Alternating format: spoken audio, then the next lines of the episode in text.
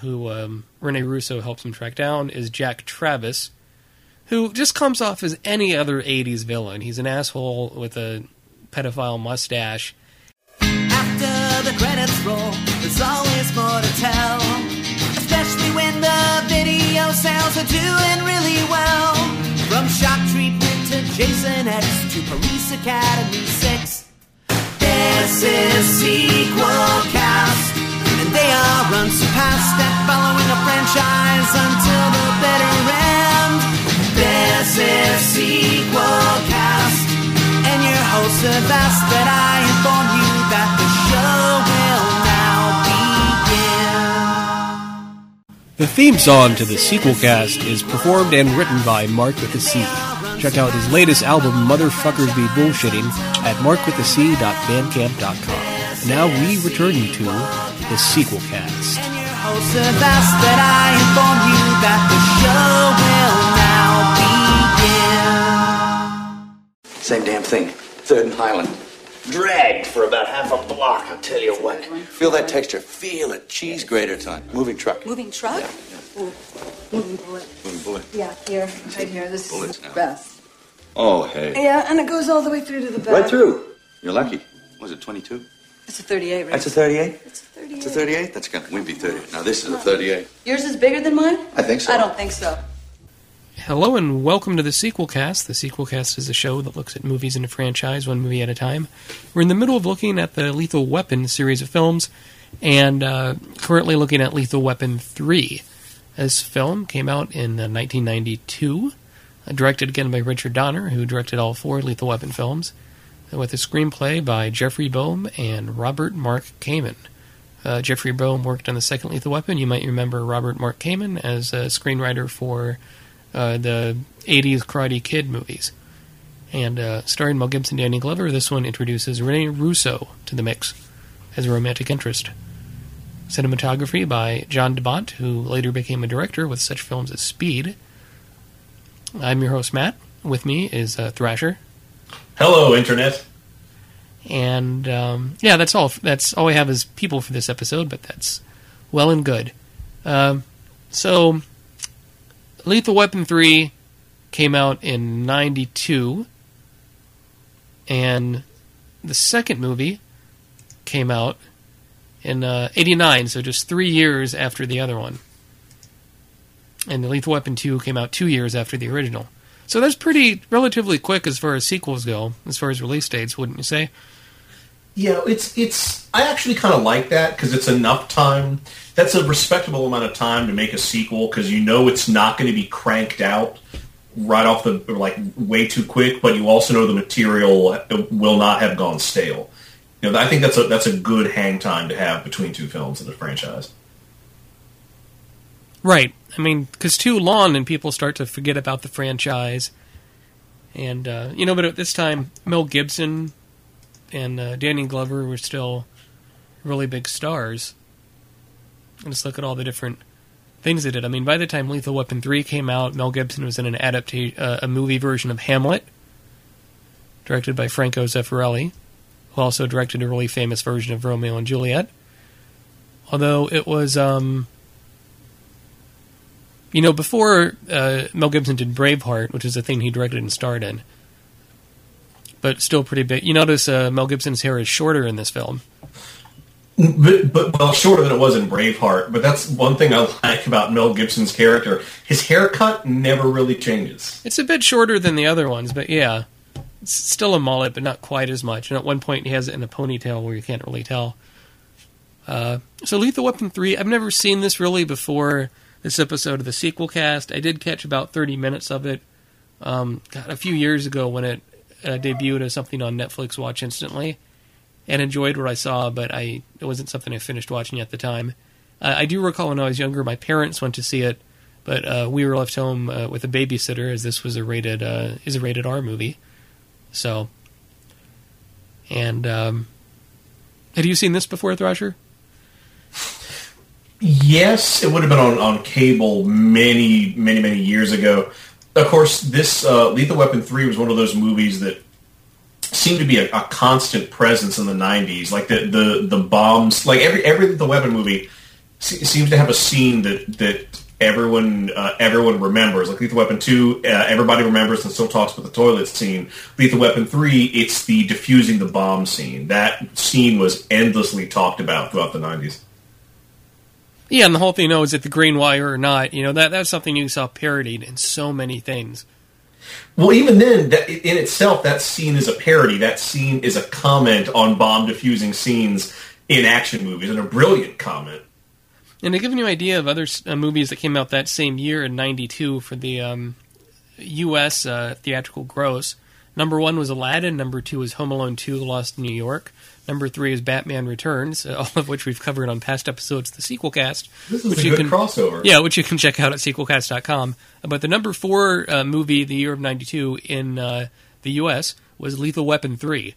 And then right below it was A Few Good Men, uh, starring Tom Cruise and Jack Nicholson. Yep. So.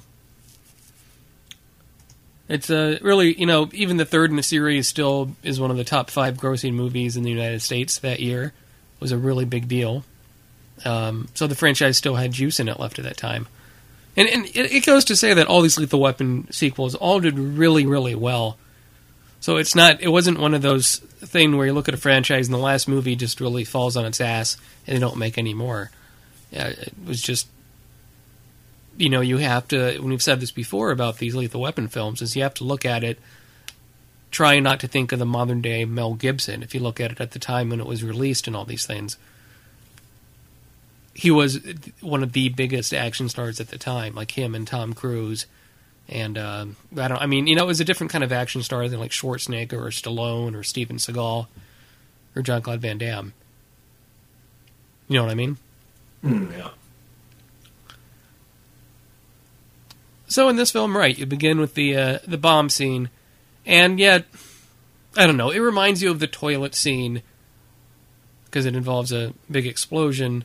But he has to. They want to do the bomb, uh, deactivate it themselves instead of waiting for the bomb squad to arrive. And it's a bomb in a car inside of a building in a parking garage.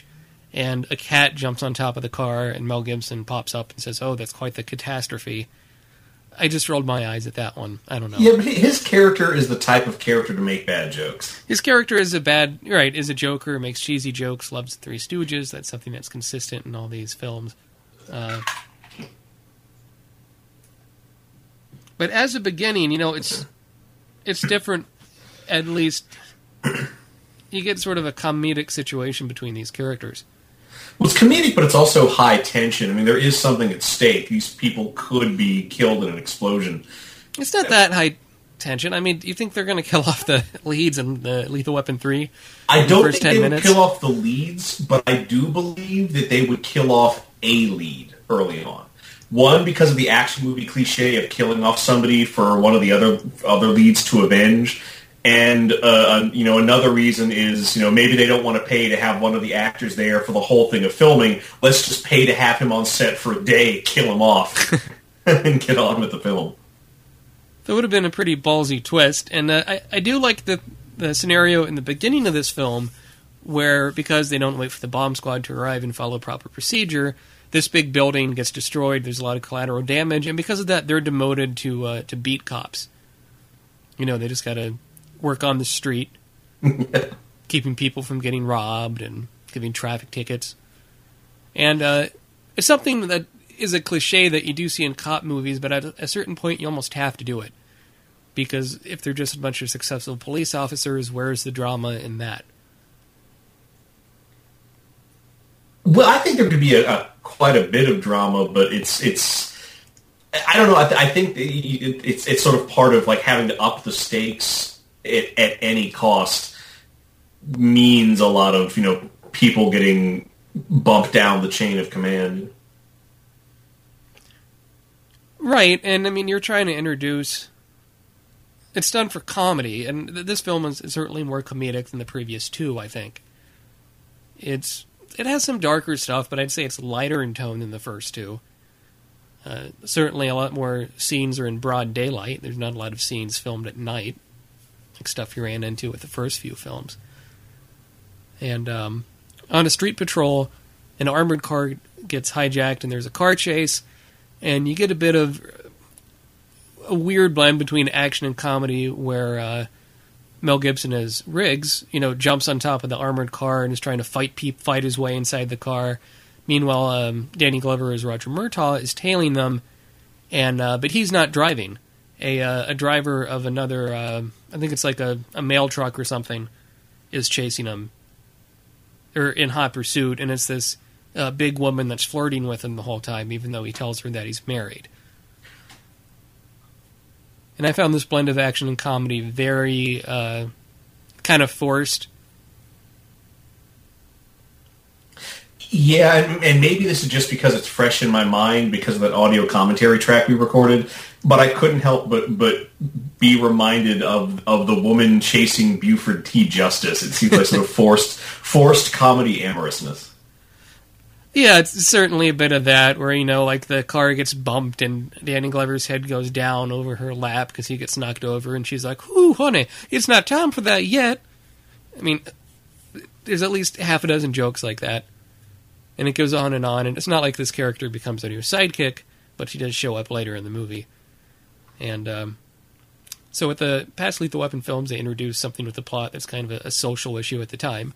And this one introduces a thing about uh, hijackers armed with armor-piercing bullets called as cop killers, where you'd have uh, criminals at, at this point in the '90s, and you know even through today to some extent, have more high-powered weaponry where they can shoot through a bulletproof vest with these armor-piercing rounds. Well, And, well, to be to be fair, bulletproof vests aren't nearly as bulletproof as the name would suggest. Even without the armor-piercing weapons. Right, but the whole phenomenon of, of um, criminals having really high-powered weapons, whether it's a cop killer or bullets or rocket launcher or whatever, is something that you did see in the news at the time, where you'd have these big sieges between cops and the criminals because of the higher-powered weaponry at stake. But uh, you know, as far as a, a plot goes, trying to track down the source of these armor-piercing bullets, I don't think it's as strong as a hook as the somewhat forced apartheid angle in the second film, or the stuff with the former, uh, you know, Navy SEAL in Vietnam from the first one. It's stretching it a bit. Uh, and you know, e- even though as quickly as Murtaugh and Riggs are knocked down to beat cops in the beginning, they re are reinstated as detectives for helping in this uh, hijack. Well, you know, would this be the first film where the angry desk sergeant, who's always threatening to bump the loose cannons down to beat to beat cops, actually does bump them down to beat cops so fast their heads spin? I think so. I mean, an, another. It got me thinking of an, another movie that has this sort of scene is um, Last Action Hero, starring Arnold Schwarzenegger. Has a very extended scene Oh, of cops yeah. getting chewed out and knocked down and reinstated. And it's something you've seen in a lot of movies. It's okay. They just really did that for them for some jokes in the beginning, and you get a uh, romantic interest in this one, just sort of like you did in the last film for uh, Riggs, played by Mel Gibson, in the form of Internal Affairs Sergeant Lorna Cole, played by Rene Russo. Who is doing her very best Michelle Pfeiffer throughout this whole film. Oh, you think?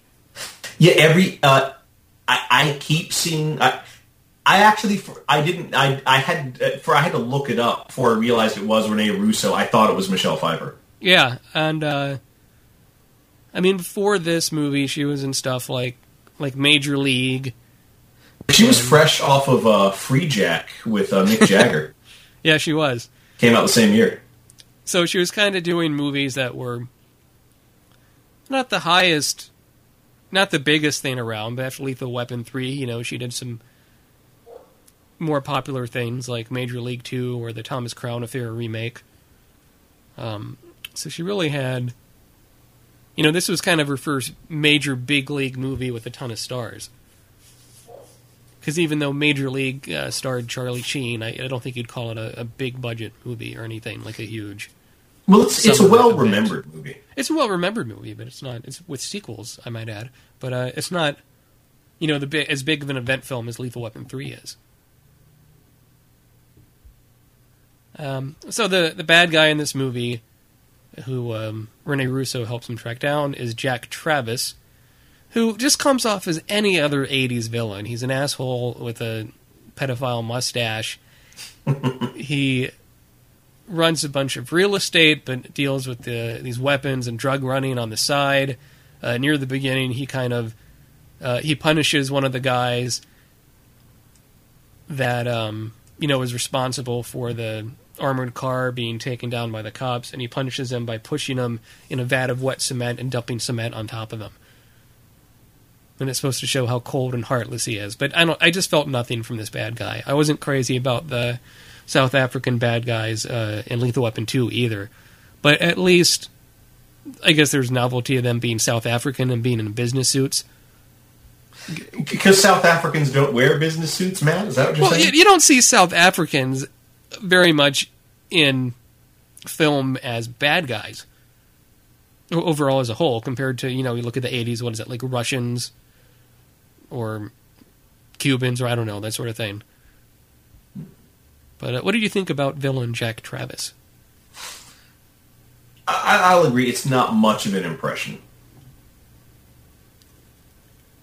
Yeah, it's uh, they could have done better. You know, this time around they don't try to force something in like in the second film, where they bring up that one of the villains was responsible for killing uh, Mel Gibson's character's wife. Which I still think is such a cheat. It is. It's very much a cheat, and they don't do that at least. But you never look at Jack Travis and feel like this guy's business. Well, you know, you know what it another is. In, Yeah. in, in the in the first first the weapon, Mel Gibson's character, Danny Glover's character, and uh, excuse me, and uh, and uh, Gary Busey's villain character, they're all really well defined, but also really big characters with a lot of personality.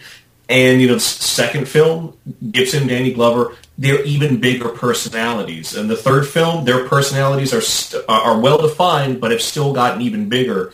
You need a villain with a big personality to to really be their equal. Yeah, and you look at, I mean, action movies tend to do well with villains with big personalities. Just look at Die Hard, which is something we've talked about on the sequel cast before, with oh, like Alan Rickman in the first film or Jer- Jeremy Irons in the third one.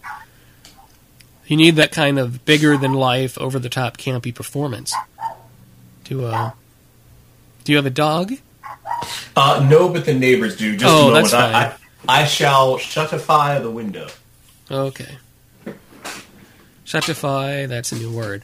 Uh, this is a good time to talk about our sponsor at uh, Stitcher.com. Stitcher.com is an app for your uh, smartphone, whether it be like a Windows phone window. or Android phone or iPhone or uh. BlackBerry, and you can check out Stitcher at uh, Stitcher.com. And if you sign up uh, on there with uh, at S-T-I-T-C-H-E-R dot com slash sequelcast, you will have a chance to win 100 American dollars if you live in the U.S. Um, and besides, when you sign up that way at Stitcher.com slash sequelcast, you get Sequelcast automatically added as one of your favorite shows. It's a way to listen to podcasts on the go. So you don't have to wait, you know, five or ten minutes for a show to download on your way to work. You can just listen to it streaming, just like that. It's really easy, really convenient. And besides Sequelcast, there's lots of other great shows on Stitcher as well. So sign up at stitcher.com slash sequelcast for a chance to win $100. Shake, uh, shake that moneymaker. And uh, also special thanks, of course, go to uh, Mark with a C, who wrote and performed our uh, theme song. Great theme song, and you can check out his stuff at markwithac.com or uh, check out his albums at markwithac.bandcamp.com. So uh, now back to us talking about Lethal Weapon 3. Hey, you know what I miss? Yes. The crazy saxophone riffs. You still have some saxophone riffs. It's not as big in this film as in the other ones. It was just, it was just so big and brassy in, in, Uh-huh. in, in the first film. I kind of feel the franchise lost something when, when that was, was made less important. It is certainly toned down. Uh, uh, speaking of themes returning, though, from other films, uh, Joe Pesci returns as Leo Getz, but uh, this time Leo Getz is a real estate agent, and in fact, uh, the character wasn't even in the screenplay originally. He was kind of added later on when they could uh, work a deal to get Joe Pesci back into the movie. It's really kind of disturbing to see Joe Pesci with uh, platinum blonde dyed hair It's a very strange look. Yeah, it looks it looks delightfully skeevy. This would have been yeah, you know what? This would have been after his Oscar for Goodfellas, wouldn't it? Um, let me look that up. I'm not sure. Lethal Weapon 3 was in 92, and Goodfellas was in 90. You're right. Right. So after his Academy Award winning role in uh, Goodfellas. Yeah, I mean he, he But was before he was, Casino, which was another uh, Scorsese film he was in. And he, he he was a really big star around this time. So I'm, I know I'm sure that you know they were looking for a, a way to, to work him in. Although, I mean, Joe Pesci has this really distinct voice, uh, a voice which some find funny. Yeah. Okay, so we're not going to do that routine. All right, so so it's a Well, what do you mean that sounds funny? Okay, okay, okay. They fuck you at the drive-through. They that doesn't even sound like Joe Pesci. No, no. What was it funny? Is, is this sound funny to you? Am I some sort of clown? Am I, am I here to do a little dance to make you laugh, to amuse you? What? That's a bit of Christopher Walken in that too, but okay, yeah. But uh, Am I a clown? Yeah. Well, but one thing, but he has this distinct voice. Is and maybe this is just me, but when you listen to his voice, did it sound like they had artificially pitched his voice up about a half octave? I don't think they uh, used audio processing on his voice to sound more high pitched, but I think he probably amped up the character a bit more. I mean, in the first, in uh, sorry, not in the first film, in Lethal Weapon two, Leo Getz uh, played by Joe Pesci, doesn't have a whole lot to do. They're sort of witness protection program. Uh, they're kind of, you know, protecting him in that film. And he just happens to be along for the ride. In this film, he's not even involved in the action really at all. He just happens to be selling uh, Danny Glover's house and he just shows up for a few scenes. Like they throw this character in where it never really feels organic. At least in the second film, he gets captured and they have to rescue him. It's uh, I don't quite. It's nice to have him back, but at the same time, it's just so forced. I, I feel with him going through the house, making references to stuff that happened in the first two movies in uh, Danny Glover's house. You And know, in a way that did he see the first movie? Is that how he knows to make those references? Well, he's talking about oh, this is when a guy, these drug dealers, these guys drove through the wall and there was a big shootout. Okay, but uh, this is still still a great house. Okay, okay. So, um, but yeah, I don't know. I guess he would have still stayed in touch with them. I mean, he is the real estate agent, and they and they try to make it a surprise that it's like Murtaugh's house. But it's like, wouldn't you know if you're a real estate agent? Aren't you in the house a lot to get the lay of the land before you sell it to someone? Well, I guess that's the other thing is that is that Danny Glover apparently felt comfortable with Joe Pesci selling his house after the stuff that happened in the second movie. Right, and presumably they're trying to sell it because this is the one where uh, Danny Glover's character says he's going to retire. Finally, He just says like, yeah, six or seven more days before retirement.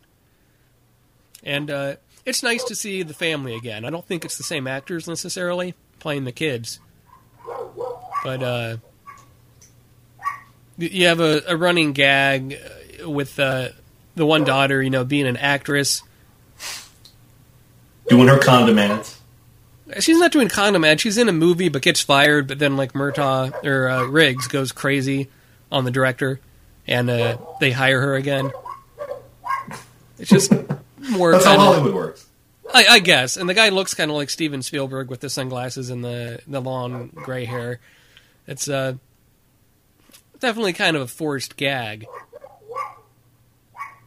But um, another thing about the character of the villain, Jack Travis, is he used to be a cop, and um, at one point he sneaks back into the police station and kills uh, the one of the hijackers they arrested from the beginning with the car chase to cover up his tracks. But he's caught on camera, which is how they identify who this guy is. And uh, Leo Getz happens to recognize who Jack Travis is from the real estate dealings. And um, so, I mean, you get a scene what where they track him down in a hockey game, and they announce over the PA that uh, Jack Travis is there, and the police are going to get him. So everyone, please stay calm. And they get into a bit of a scuffle, and, and uh, Jack Travis manages to shoot Joe Pesci's character and leaves him there bleeding on the ice. And as Merton Riggs help their friend, Jack Travis gets away. It's a weird scene. It doesn't really go anywhere like I don't know it. The character of Well, Jack Travis is flat out not interesting, and they having him shoot Joe Pesci, okay, but if you would have killed him, that would have made more of an impact. Well, they got they got to give his character something evil to do. So killing a, an acquaintance, I, I I can't even say friend or ally, but an acquaintance of the two main characters is about the extent. But then he doesn't his- kill him; he just injures them. Well, well, yeah, attempted murder. attempted murder, right? And uh, you have another sort of uh, you have a more interesting action scene later on where they're trying to investigate. Um, you know, I wouldn't say headquarters, but it's kind of like a a warehouse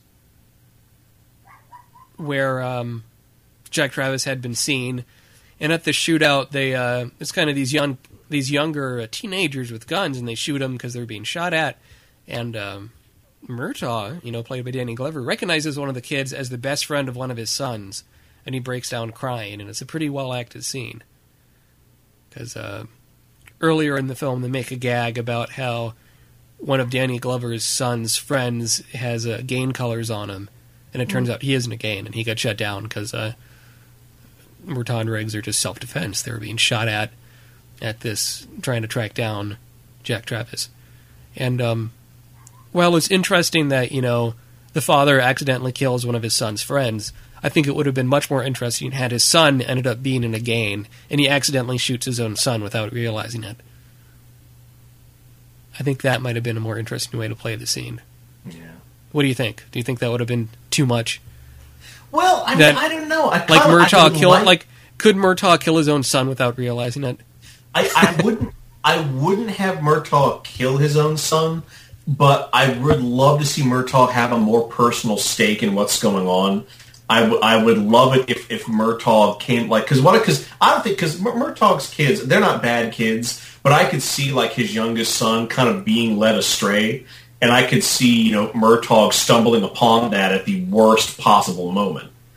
Uh, but, but I mean, I want to see him have. I want to see him have a personal stake in what's going on. No one really has a personal stake in what's going on. I mean, at least in the second one, they kind of threw a, a threw a bone at us by making one of the one of the South African guys responsible for for uh, Mel Gibson's wife's death.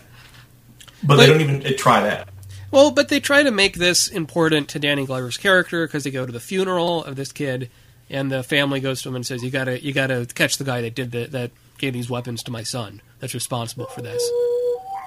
And um, and you get scenes where uh, Murtaugh is gets drunk and sort of angrily confronts Mel Gibson or Riggs on a boat. And it's sort of the idea that Murtaugh is becoming more like Riggs because he's unhinged after a friend of his getting beat up, or getting, or sorry, a friend of his son's getting killed. But it doesn't quite work. I like the idea, but it could be pulled off better. But, uh, another thing this film does is what do you think about the romantic stuff between uh, Rene Russo and Mel Gibson? I like seeing him have. I like seeing him have a because because we we get to see him get a real human connection with Danny Glover. I love that we now finally get to see him have a romantic connection. I like that he's. I like that he's kind of healed enough after the death of his wife that he that he can be involved romantically with another woman. And I like that she's a little bit crazy. Right, you know, it's sort of like the, the female version of him, so to speak. And The- the- but at the same time, I don't think it can last, and I wonder who's the rebound for who. Because it's the rebounds when you go after the is when you go after the damaged goods. Because there are no goods like damaged goods. Right, but damaged goods typically tend to be, or can be more trouble than they're worth. Well, that's why they're the rebound. You can get in and get out quickly. Ah, that joke works on a few levels. I see what you did there. Boom, boom. Get in and get out just like a penis. All right. it's always funnier when you explain the joke, isn't it? No, Which is sometimes a lethal weapon. can be a lethal weapon, sure. Uh, I thought it was neat that you know Riggs goes to uh, her house and she's watching. She has Three Stooges stuff, and she's playing a Three Sto- She has a Three Stooges Nintendo game on the TV. Which, by the way, I played the Three Stooges Nintendo game. It is surprisingly fun and very true to the source material. Yeah, uh, why don't we talk about that for a second? Um, I've Oh, okay. that. I, I've played that Three Stooges Nintendo game as well, and it's one of those things where you look at the Three Stooges; they made hundreds of um, you know these Shorts. short comedic shorts over the years. How are they going to do it as a video game? And you do it as a series of uh, of mini games. It's just mini games and challenges that are all modeled after some of their most famous scenes. And you know, the idea of having a game being a bunch of mini games was pretty ahead of its time. And that's something you see now with a lot of iPhone games or uh, like Nintendo DS games. yeah, I mean, this was long before Mario Party and WarioWare. Exactly. But it's the same sort of idea, even though there's not as many games in there. But it uses voice samples from the show. Um, but I remember there's one where you get there's soup and there's uh, crackers in the soup. Yeah, you have to eat the crackers before the oysters in this before the oysters in the plate eat the cra- eat the crackers, Yep. which again is a classic Stooges routine. Although the part the part I love is when like I think it's Curly's in the boxing match and like Pop goes the Weasel sends him into a rage and makes him undefeatable, but the record player breaks, so Moe has to like run across town. You have to run across town and get this music box or, or, or alarm clock or something that plays Pop Goes the Weasel and get it back to the get it back to the boxing ring before Curly gets knocked out. It is great. Yeah, and what's interesting about that sequence in that video game is uh, so you're just playing on the bottom half of the screen, and the top half of the screen shows uh, Curly. Is it is boxing right? Yep. Yeah, it shows Curly getting the crap boxed out of him. So it kind of creates an urgency as you're playing on the bottom screen. Not a lot of games did uh, split screen stuff um, back then. So back to Lethal Weapon 3, the scene where they uh, uh, have sex is, is very famous, although there's no nudity in it, um, which is kind of interesting. You had nudity in the first two films, and there's none in this one. But but it was those were never principal characters. Uh, yeah, the love interest of the second in the second film, she was topless, but No. um, but you're right, she's not as central as the Rene Russo character is in this one. And you get a scene where they're showing each other's battle wounds, and I, I think it's a clever way to do that sort of scene to kind of up the flirtation between the two. Of course, that that would be totally mocked in the second Swamp Thing movie. Is it?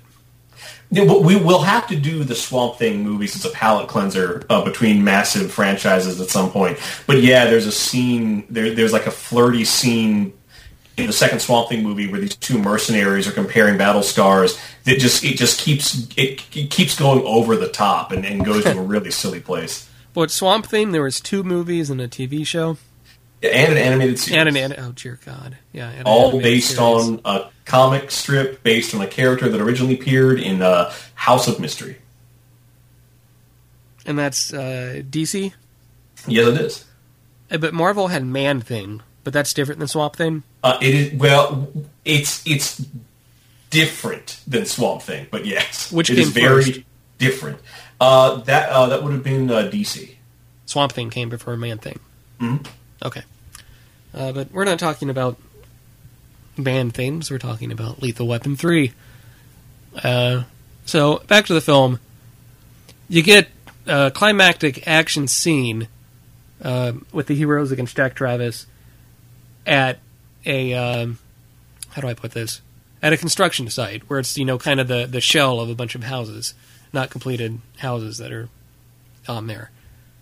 And I don't know, visually, I don't think it's that interesting. You have it set on fire and all this stuff, but it's not nearly as interesting to sequish as sequences like in the second film, where there's a, a house by the water on stilts that they managed to like crash the whole house down, or even the the karate fight in the yard in the rain in the first film. Yeah, it almost it almost seems like a cheat to do to do it like in uh, houses under construction because that's probably got to be one of the cheapest locations to get. Like it's that that and lumber yards are the two lumber. Oh, that lumber yards and quarries are the three cheapest locations you can get to film in. Yeah, and Doctor Who uh, old school episodes know a lot about filming in quarries. Absolutely. But you're right; it it does look cheap. And you think if you're going to have a climactic scene, part of having a good action scene is having a neat setting for it, and having it in a uncompleted house, even though you can catch things on fire, isn't very interesting. It's just not, and I would have liked to see him do something more with that.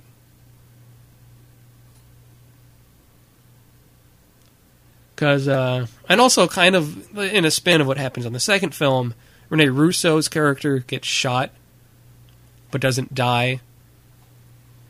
And, uh, Well, I mean, we've seen her battle scars. We know she can survive it. She's a survivor. right, but they try and play it for drama near the end of the film where he kind of comforts her, just like Danny Glover comforted him at the end of uh, Lethal Weapon 2. Oh yeah. And uh, one thing I do want to touch on that I forgot to mention the opening credits of this film feature an original song done for the movie uh, by Sting called It's Probably Me, with Sting and Eric Clapton performing on it. And you see, like, fire in slow motion kind of snake around against a black background. What did you think of that, Thrasher? Um. It's kind of a moody number, sort of slower paced. Yeah, it almost it almost feels like what they would play over the closing credits. It does. And they. Like they- in, in Yeah. the other, like I like I liked it in Lethal Weapon One. We don't go through an opening title sequence. We just kind of go directly into the film. I I, I wish this had maintained that. You got to do to to have a title sequence that doesn't take you out of the film. There's got to be something really special about it. But slow motion fire just isn't special enough. right. Even It's, if it's they, almost like here's an appetizer before the explosions later. Yeah. It just doesn't work very well. Although I think the song is okay. I think that sounds better than the song over the end credits of this movie, which is a Elton John Eric Clapton collaboration called Runaway Train. Uh, no, it's not the Runaway Train song you might be thinking of. It's it's something else. But D- does it have lethal weapon in the lyrics? uh, I don't believe so. because that again after the lethal weapon song in the first movie like all, all i can think when i see a lethal weapon title is how can i turn this title into a song you know lethal weapon you lethal weapon me. Lethal weapon us. Lethal weapon 3 And speaking of which, we were joking last episode that Lethal Weapon 2, the poster said, the magic is back. and Well, guess poster- what the poster for lethal weapon 3 says? It says that for three, it says the magic is back again. what magic are they talking about I don't know. And the poster is a real hack job because you see Mel Gibson and Danny Glover, and then in between them popping up is a photoshopped head of Leo Getz. It looks like he's trying to. It looks like he's jumping up and down and trying to get into the frame, and they even got like And Joe Pesci. scribbled between uh, Gibson and Glover's names. But Joe Pesci isn't even that tall. Like it just, ugh, I don't know. It just stretches. The thing is, you, wouldn't know it was Joe Pesci if you didn't see that Joe Pesci scribble on the poster, because normally his hair doesn't look like that. That hair is so fake. It destroys the authenticity of Joe Pesci's face. It looks like some sort of, you know what it is? It looks like a spitting image, a badly made spitting image puppet of Pavarotti that fell in some bleach. That's what that is. It's so obscure. It's like, why do they even bother with Joe Pesci's face? I know he just won an Oscar at the time, but yeesh.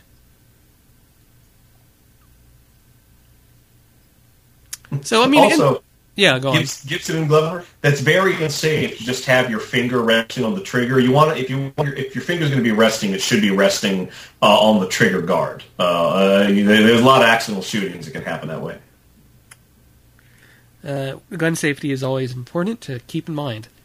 Um, I mean, in in this action climax that we were talking about earlier with the construction site on fire, you know, Mel Gibson's really mad. He's like, "Oh, this guy screwed me over twice. I'm never going to let you know. I'm he's really going to get it."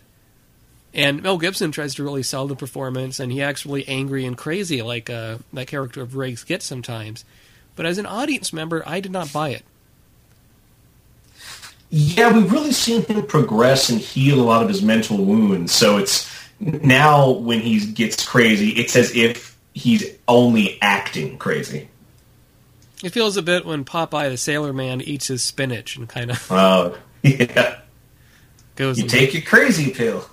Yeah, might as well. Uh, at the very end of Lethal Weapon 3, there's a nice callback to the original where Murtaugh is in his bathtub alone, and his family burst in saying, Happy retirement. Yeah, that was cute. But then uh, Murtaugh says, No, I'm not going to retire. It turns out I'm not too old for this shit. Yeah, it's kind of, and you don't quite buy his reasoning why. I guess because he feels guilty about uh, shooting and killing a friend of his son's, maybe. Or he's like, "There's always going to be crime out there, and I got to stop it." I mean, I don't know. It just I, I don't quite buy that moment. And then Leo Getz jumps in too, which is really weird. And he's like, "Oh, I saw the house," and then that is a terrible Joe Pesci. I shouldn't even try. And then Murtaugh tells them, "No, we don't want this. This we're taking this house off the market. I'm going to live in this house another ten years." That's an even worse uh, Danny Glover. I wasn't even trying to Danny Glover for that one. but uh, Which is, which is weird. Like, so, so if they decide not to sell the house, do they owe Joe Pesci any money for all the work he did trying to sell it to begin with? No, they make the point that Joe Pesci's like, "Okay, okay, so you're my friend. I'm not going to give you a commission." But he demands that they pay for tires for his car because I guess his car had the tires shot out in a, an action sequence. And what's even cheesier from this is you don't have like, uh, I don't believe Murtaugh bounces into the bathroom as well, although you could have. But you have Riggs and Murtaugh get in the car. dog. Yeah, right. With the dog pops out of the water, but uh, no, Murtaugh, Riggs and Murtaugh drive off, and then you get these like at the end of the credits, you get a very short scene of them driving off to intercept uh, another explosion case in a building where they only get there before the bomb squad, and the joke is Riggs like, "Okay, I get it, I can do it this time." And they drive up to the building, and then before they even get in the building, the building explodes. But it's this the shot is filmed from so far away. It's it, this had to have been done with extras or something because you get no close-ups of them. It's just like sort of voiceover, I presume. Yeah, and, ADR. and they see the building explode, and they're like, "Oh, we got to drive away. No one's going to believe this." And they both say, "I'm too old for this shit." yeah, that, that's a that's a bit wah wah. And it's a scene that comes after the whole credits. You don't really notice it unless you watch the whole credits, like I happen to this time around. But it just feels even cheesier. Like I don't know. We've talked about this Lethal Weapon three for a bit, uh, but before we have our thoughts on it, let's play our pitch a sequel game. Where we pretend Lethal Weapon four didn't exist, and we pitch a sequel. Uh, what we would do if we had the decision to go back in time and make a Lethal Weapon 4, pretending Part 4 did not exist. Uh, I'll begin. I think what you do around the time of Lethal Weapon 4 is you say, okay, Joe Pesci's a very popular actor. We're going to spin this off into like a Leo Getz film.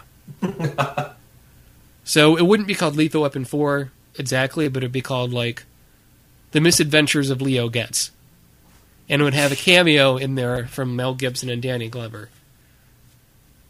and uh, it would start with a very simple scenario of uh, Leo Getz, played by Joe Pesci, of course, is in a parking lot late at night smoking a cigarette, and he notices a uh, a bank, an armored bank truck drives by, and somehow it, it, gets, it gets bumped, and a huge sack of money falls out the armored bank truck, and the bank truck drives off, doesn't notice it. Joe Pesci runs in, get this gets this big bag of money and uh, somehow he gets chased by all these people trying to get this big bag of money. And it's about you have the dilemma: Does Leo Getz return the money to the bank? Does he try to spend it all before the cops catch him? Does he uh, call in his friends uh, Riggs and Murtaugh to help him in a scene for a cameo? And yes, he probably does. But it's uh, trying to use the Lethal Weapon name to spin off Leo Getz into his own film. That's my idea. Thrasher. Uh, I actually had something along similar lines because it was going to. Uh, my Lethal Weapon 4 was also going to have more of a focus on, on Leo Getz. And the premise with this is he, he's had success in real estate, so it's a few years later. Now Danny Glover's character actually is going to retire. And like the, the force is actually making him retire. He's just getting too old. He, he is he is too old for it in every way. Hmm. You know, inc- the, the the police department doesn't have to. You know, he, he's he's filled. He's his pension's ready to go. They just can't keep him on, so he's kind of being forced into early retirement, and he feels well. What in his mind is early retirement, and he feels kind of bad about that. So uh, Mel Gibson, his friend, tries to tries to you know help him out. You know, all of his kids are moved away on their own or, or in college. So Danny Glover and his wife uh, want to move into a smaller house. They want to move into like a nice kind of uh, Florida retirement community. And so, so Gibson and Glover go to Florida to like look for a nice retirement community, and it ha- just so happens that Leo Getz is down there Uh, you know, again, he's been really successful in real estate. He's now actually developing a new retirement community, and about half the places are built and, and lived in. The other half is under construction. Uh, and he's showing them around, really trying to, you know, find Danny Glover a nice place for he and his wife to, to live out their golden years. Uh, and it just so happens that the people he's involved with, the other like land developers and contractors that he's involved with to make this retirement community, turns out they're crooked. They're using the retirement community uh, uh, to to smuggle drugs probably probably uh, cocaine from South America. They're actually hiding it in the foundations and, and in the foundations of the buildings that are under construction. And and it just so happens that uh, that that they stumble across this while touring touring the facilities. So the crooked people involved with the retirement community decide, well, we got people who know what we're up to we got to rub them out. So next thing you know, Gibson, Glover, and Pesci are now on the run from Pesci's former business partners. But here's one of the here's one of the twists though. The nice old man from the retirement community is actually a really old mafia guy who uh, who is actually living in the retirement community so that he can manage this whole smuggling operation firsthand on site, realizing that no one suspects the harmless old man and uh, and so so he'll he'll he'll be kind of he'll be kind of the main villain because he's actually he's actually pretty spry, and he and Glover will actually have a full on confrontation at the end of the movie. Uh, the fight will probably take place near the retirement community's pool in a hurricane because there's going to a hurricane's going to come up. Just like in uh, Karate Kid 2. Uh, yeah, yeah. Something like that. Okay. But but no but no redemption. The, no, that, the- that was a typhoon, wasn't it? Uh, no, I believe. I thought that was a hurricane, but but that's I don't know. We'll have to re re-listen to that episode. Yeah, and you can check out past uh, episodes of Sequelcast at sequelcast.com or uh, go to Facebook, look up Sequelcast. You can talk to us on there. And if you go to iTunes and look up Sequelcast, um, be sure to leave us a review because we like those. Those help uh, with the downloads. So, um, okay, well, um, why don't we give our thoughts on Lethal Weapon 3 and then we'll move on to the What You're Watching segment. Um, Uh, Le- Lethal Weapon, Lethal Weapon Three is okay. I mean, it's it's it's okay, but it's okay, but not great. You know, as Leo Getz would say, it's okay, okay, okay, okay, okay. Yeah, it. You know, I think the second one's a bit better, but um, is Lethal Weapon three better than say uh, Die Hard, uh, Live Free or Die Hard, the fourth Die Hard? Sure, I think it is. It's better than usually a number three in a series is, but not by much. It's uh, it's okay. So um, now we're going to move into our last segment of the show, "What You're Watching," where we talk about some something, whether it be a movie, video game, TV show, book, whatever that we've enjoyed in the past week. And uh, as always, this section doesn't contain spoilers because uh, we have an international listening audience, the Sequelcast. Uh, certainly, based on the Facebook page, we have listeners uh, from uh, England and Australia and so forth. And we don't want to spoil things others might not have seen yet. And also, they're not the focus of the show. Uh, so, with that in mind, um, do you have anything you want to start with, Thrasher? Uh, yeah, I I kind of again I, I I work freelance, and so I can get buried in work, and so sometimes I just need to stop, take a hard break from everything I'm doing, and just crash for a day. And I did that uh, earlier in the week, and uh, I watched in one sitting watched the entirety of Berry and Fulcher's Snuff Box, and oh man, is this a brilliant comedy! What is it about?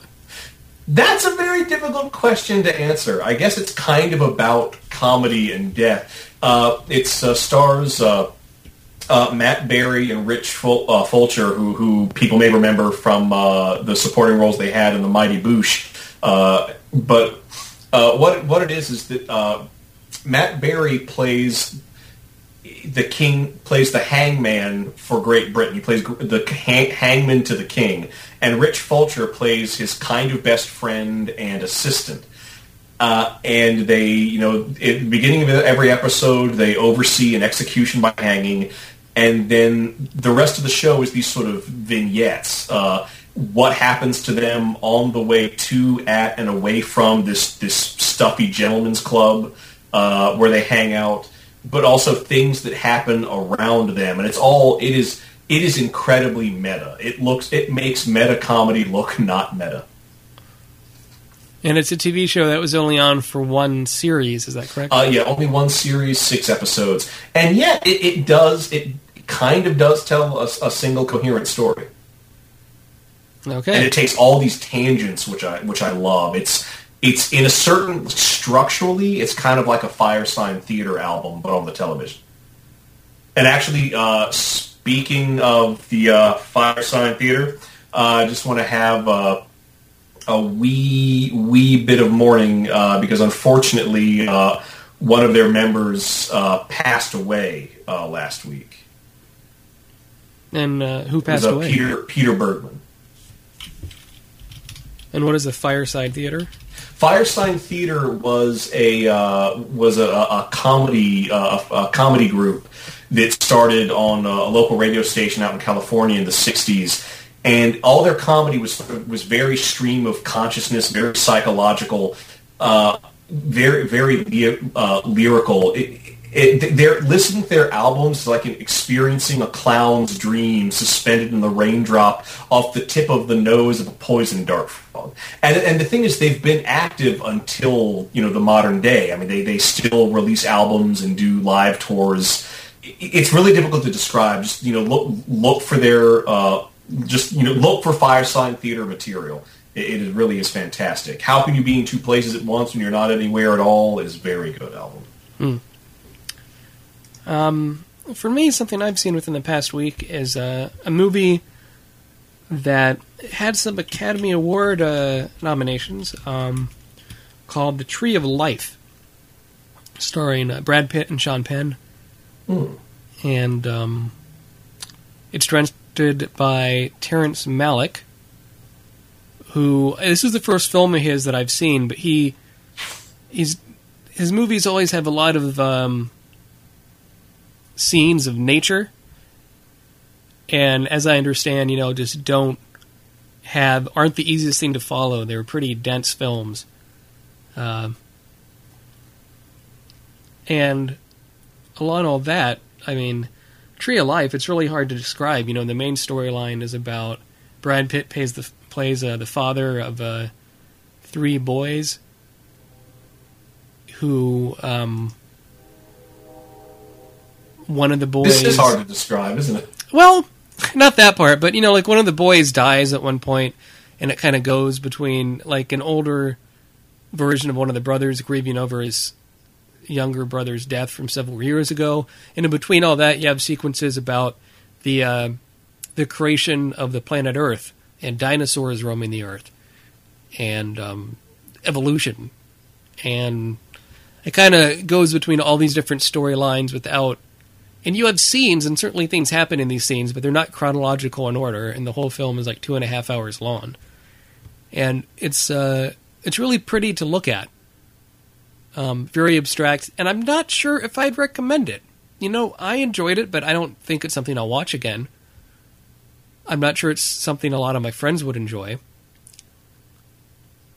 Am I making any sense? I don't know. It feels like something I'm glad to have seen. No, I, I, I understand. I understand what you're saying. I've, I've experienced things like that on occasion. Like what? Oh, I guess I can think of, you know, the last movie I saw like this that was really abstract and kind of jumped all over the place, but still very visually very pretty was uh, The Fountain, oh yeah. starring Hugh Jackman. Huh. Did you see that one? No, I didn't. I heard a lot about it, but it it, it, it kind of slipped me slipped me by. Yeah. But have you seen a movie like that where just kind of jumps all over the place and, you know, it's just such a weird artsy film that it's not something you're sure a lot of friends could get into. Oh gosh, I, I I've seen some. Well it's it's it's hard it's hard for me to say because immediately uh, I'm thinking of the the uh, Apocalypse Now uh, director's cut that came out a few years back. There was a screening for it at our college, and I convinced I convinced a bunch of my friends to go see it with me. It's a very important movie to me. Uh, but I was the only one who felt that my time had been enriched. When we left the theater, they were all looking at me like, "What the fuck did you just take us to see?" and, and I'll admit that uh, the, the the the director's cut, the redo of Apocalypse Now, is kind of all over the place. The film takes these um, these diversions, but they're amazing diversions. It's like the diversions that are taken in the Odyssey and the Iliad. It, they still matter, even if they aren't the the kind of like razor sharp straight line narrative that, that we've come to expect in this modern world. Right. Um, and I think that'll about do it for this episode. I have an appointment I have to keep, but uh, thanks for listening to this episode of the Sequel Cast. Uh, next week we'll be talking about uh, Lethal Weapon 4, so rounding out our look at the Lethal Weapon quadrilogy. Um, you should check out the website again at sequelcast.com, and uh, you can send us an email at sequelcast at gmail.com or check out our Facebook page, just search Sequelcast. Uh, for the Sequel Cast, this is Matt And this is Thrasher saying, hmm. Saying, "Oh, is, is, is the red one or the blue one? You, you said it was the red one." Put it in your mouth. Put it in your mouth, Riggs. I never want to hear you say that to me again, and I'm tired of asking you to stop it. only friend no one will you see ask yourself who'd watch for me a solitary voice to speak out and set me free. I hate to say it i hate to say it but it's probably me